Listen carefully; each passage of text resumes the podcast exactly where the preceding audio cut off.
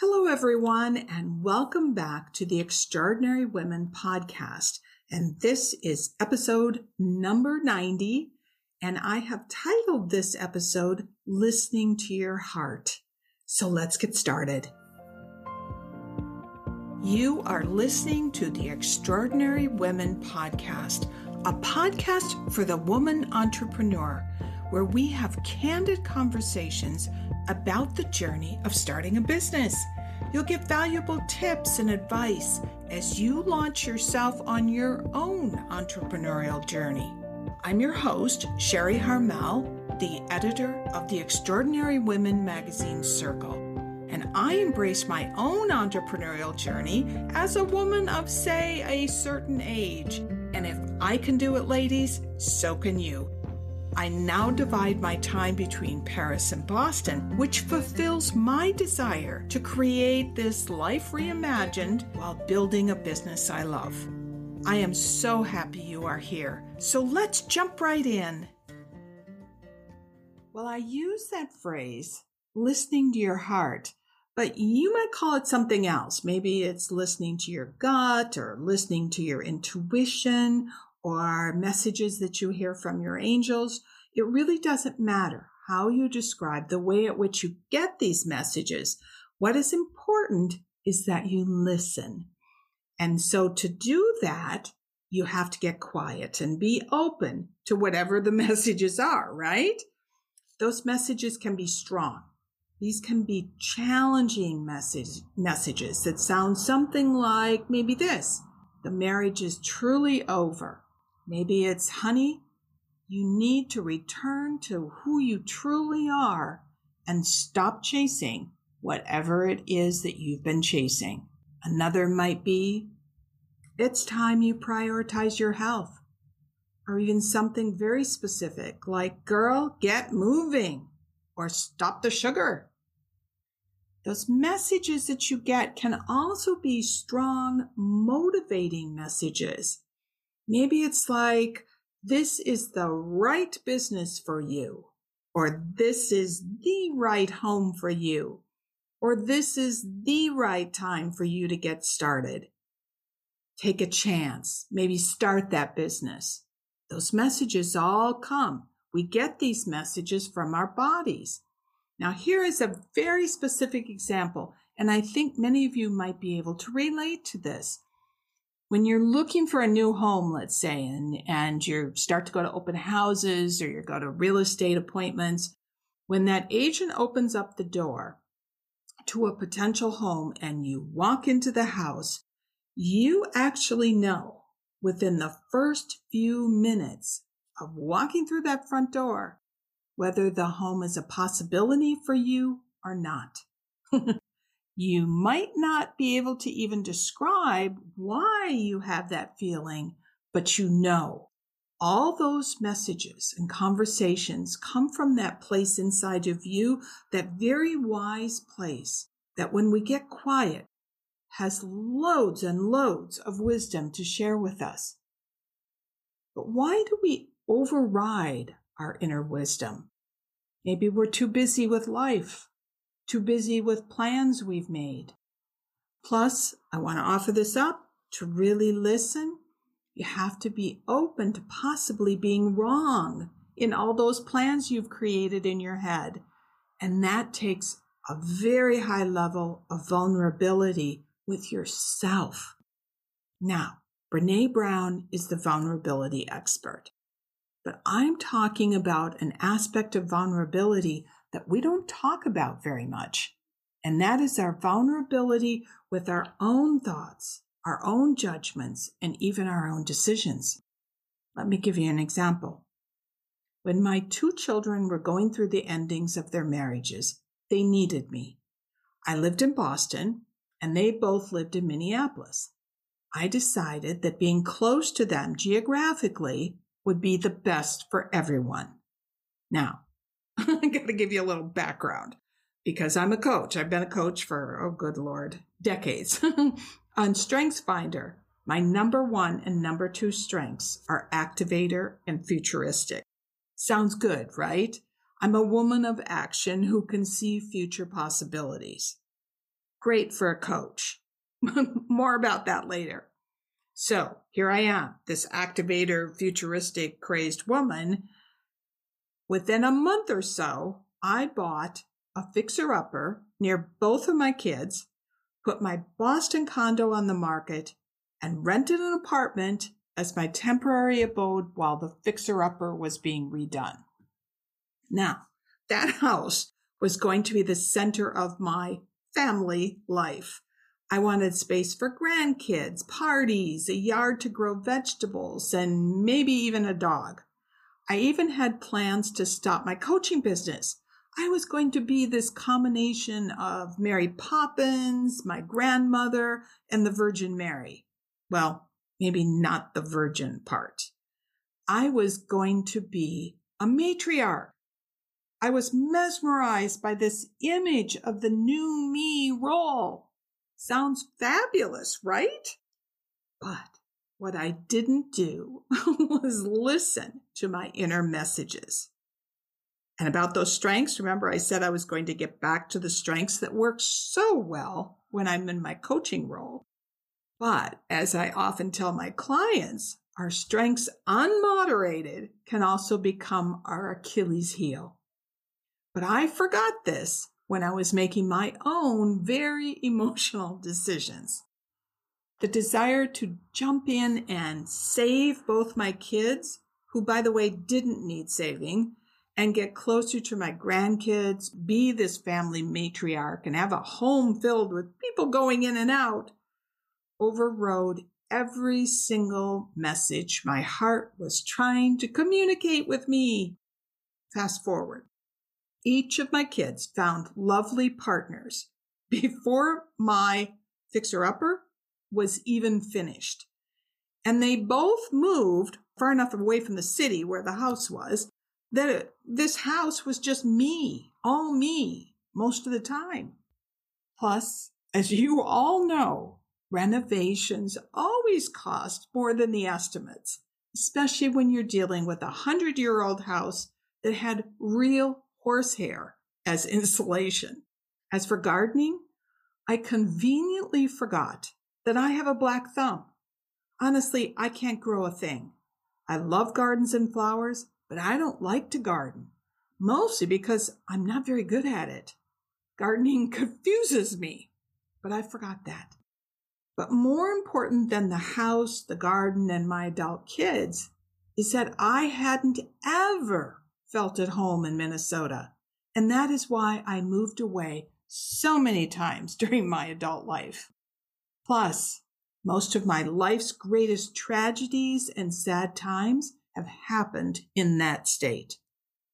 So by not getting quiet and listening to the messages from my heart, I got myself into a financial, emotional, and physical pickle. I imagine many of you can relate. The real question, though, is why do we override the wisdom we have within ourselves? Is it just because we get busy? I think it's a whole lot more than that. Our culture has a huge impact on us. And by culture, I mean our families, our friends, the culture of our country, our society, and even the times that we live in. And when we are going with the flow of all those cultures, life is smooth. We're in a raft that's gently floating down the river. But when we push against any of those cultural messages, we are either paddling super hard to get our raft to go upstream, or we're navigating that raft through white waters. We're pushing, we're paddling, and we're continually changing directions as we try to get through those competing currents, all the while avoiding huge boulders. It's hard to go against the current, whether you're in a raft or it's life. And starting a business as a woman, midlife, next chapter, whatever you want to call it, often means you're going against cultural norms. If you're in midlife, our society says it's time to start to think about maybe a condo in a warm climate for the winter, estate plans and wills, or moving closer to your adult children.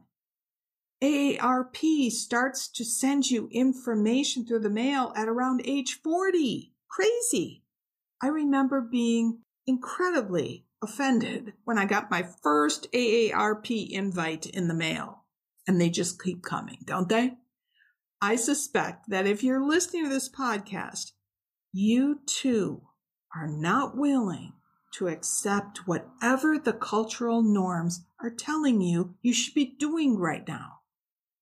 You are most likely, if you're on this podcast, thinking of starting or building your own business. Okay, women entrepreneurs, I want to let you know about a fabulous resource.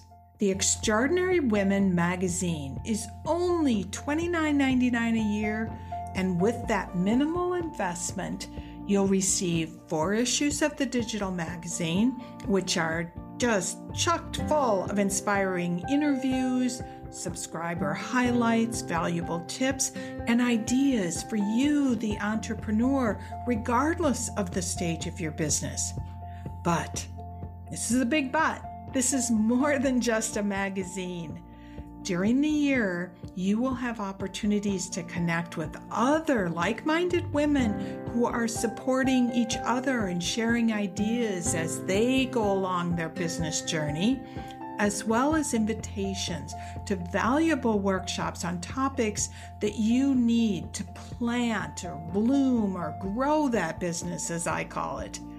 So go to the extraordinarywomenmagazine.com and subscribe. Join this movement of women from all over the world who are creating and growing businesses. Take a deep breath because I'm here to tell you that you aren't odd and that there are some real good statistics that I think you will find interesting. And that is that half of all U.S. small business owners are over 50 years old. This comes from the U.S. SBA. Women of color, specifically, are starting businesses at an amazing rate. And this isn't just a U.S. event. It's happening throughout the world. And most of the startups out there are headed up by women. Really interesting. I think this cultural paradigm of what our midlife and beyond should look like has been changing for quite a while. It started with the way we dress, how we take care of our skin and bodies, and that old phrase, it's now an old phrase that 50 is the new 30, has been around for quite a while. Beth Djalali, who owns and runs Style of a Certain Age, I've interviewed her for this uh, podcast she has a huge following and is very successful. So, how does this cultural talk relate to listening to your heart? Your heart knows what you really want to do. Your heart knows what you will regret not trying in this lifetime. Sitting in my big, gorgeous, renovated, but lonely home during COVID forced me to embrace the quiet time to think through what I had done, the decisions I had made, and what motivated it all. I had to be vulnerable with myself to admit my mistake and face those emotional motivators that had led me to this highbrow but incredibly lonely neighborhood in the city of lakes. So first is the location question. For me, it was Boston and Paris. These were two cities that healed me after my very long divorce. And I knew though that I couldn't get back to Paris until COVID had kind of, you know, lessened. But I faced the fact that for my emotional health, I needed to return to Boston. I had to get vulnerable enough with myself to admit I had left a city that energized me and moved to a city that had sad memories around every corner because I was chasing a fantasy. And that fantasy wasn't even what I truly wanted for my kids. They both found lovely new partners. And what mother doesn't want that for her kids? Yes, they have incredibly busy lives, as did we when we were their ages. That's how life works. So, if you are questioning a move of some kind, I suggest you get quiet and allow your inner wisdom to be heard. Is it a different home you want? A different city, a different state? Or is it that you need to reconfigure the home you're already in?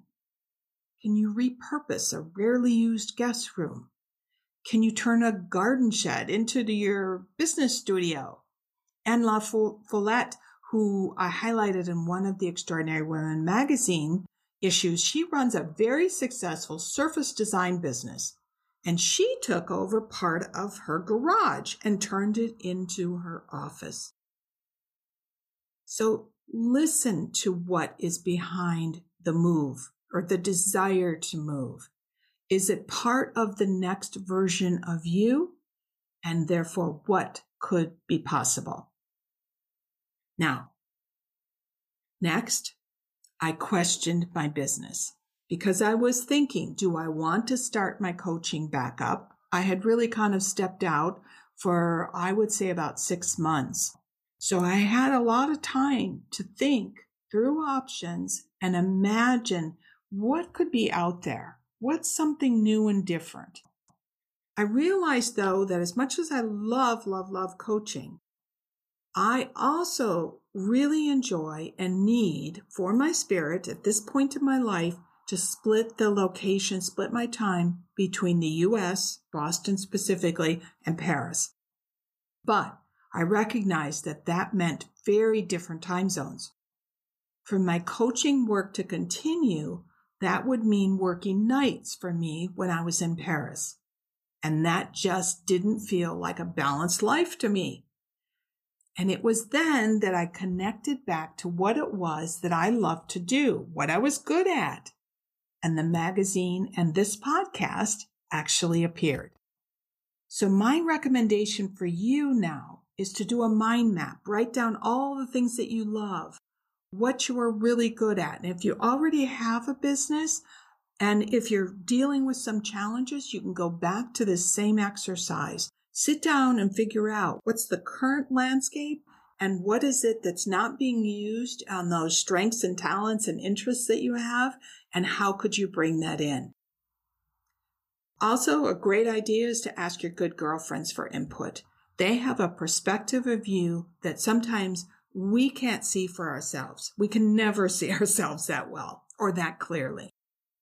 And sometimes, you know, I heard this in a recent podcast interview. It's really great to, to ask girlfriends who are maybe in an entirely different industry, or maybe they've gone corporate versus, you know, entrepreneurs because they bring a different perspective. And the fact that they're your good friends, you trust their input. So Take those skills and loves that you have and ask yourself, how could you use them in a different way? Remembering, always remembering that the best and most successful business evolves out of the passion of the founder. Surprisingly, it's not what would appear to be often the most sensible or the most logical business to start or a business to, to bloom, if you want to call it that. Besides, we've all done that already. We did that our first job after college and probably for many, maybe a decade or so after that.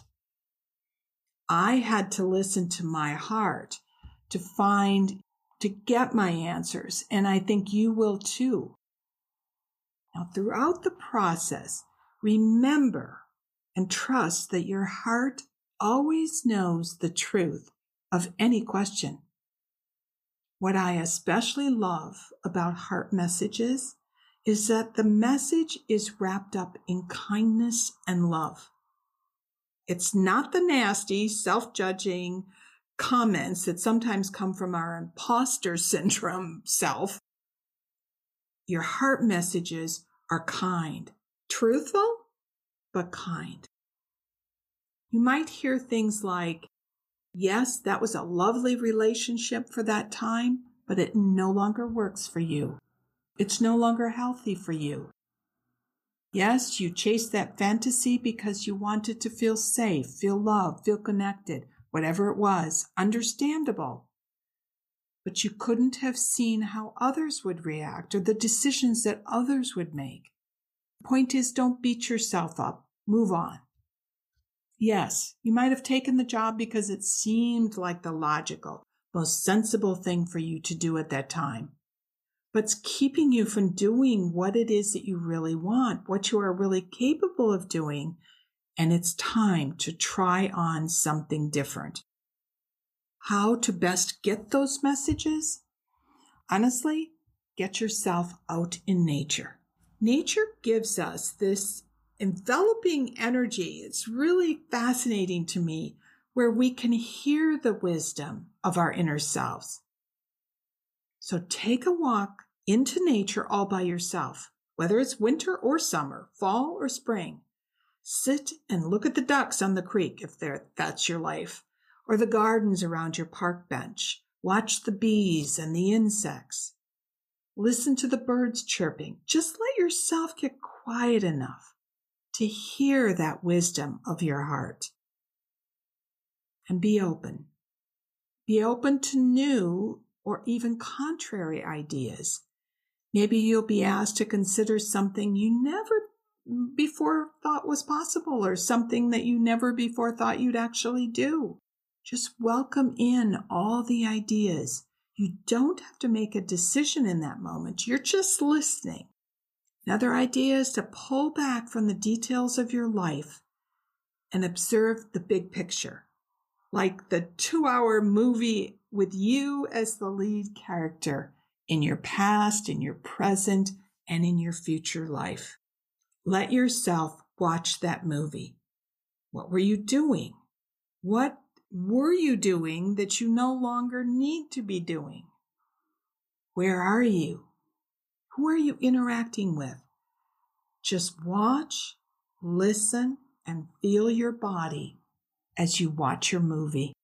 I'm going to close today with something that a gentleman by the name of Paulo Coelho, I think I'm saying that correctly, said. I think it's just absolutely brilliant and it so fits today. He said, Remember that wherever your heart is, there you will find your treasure.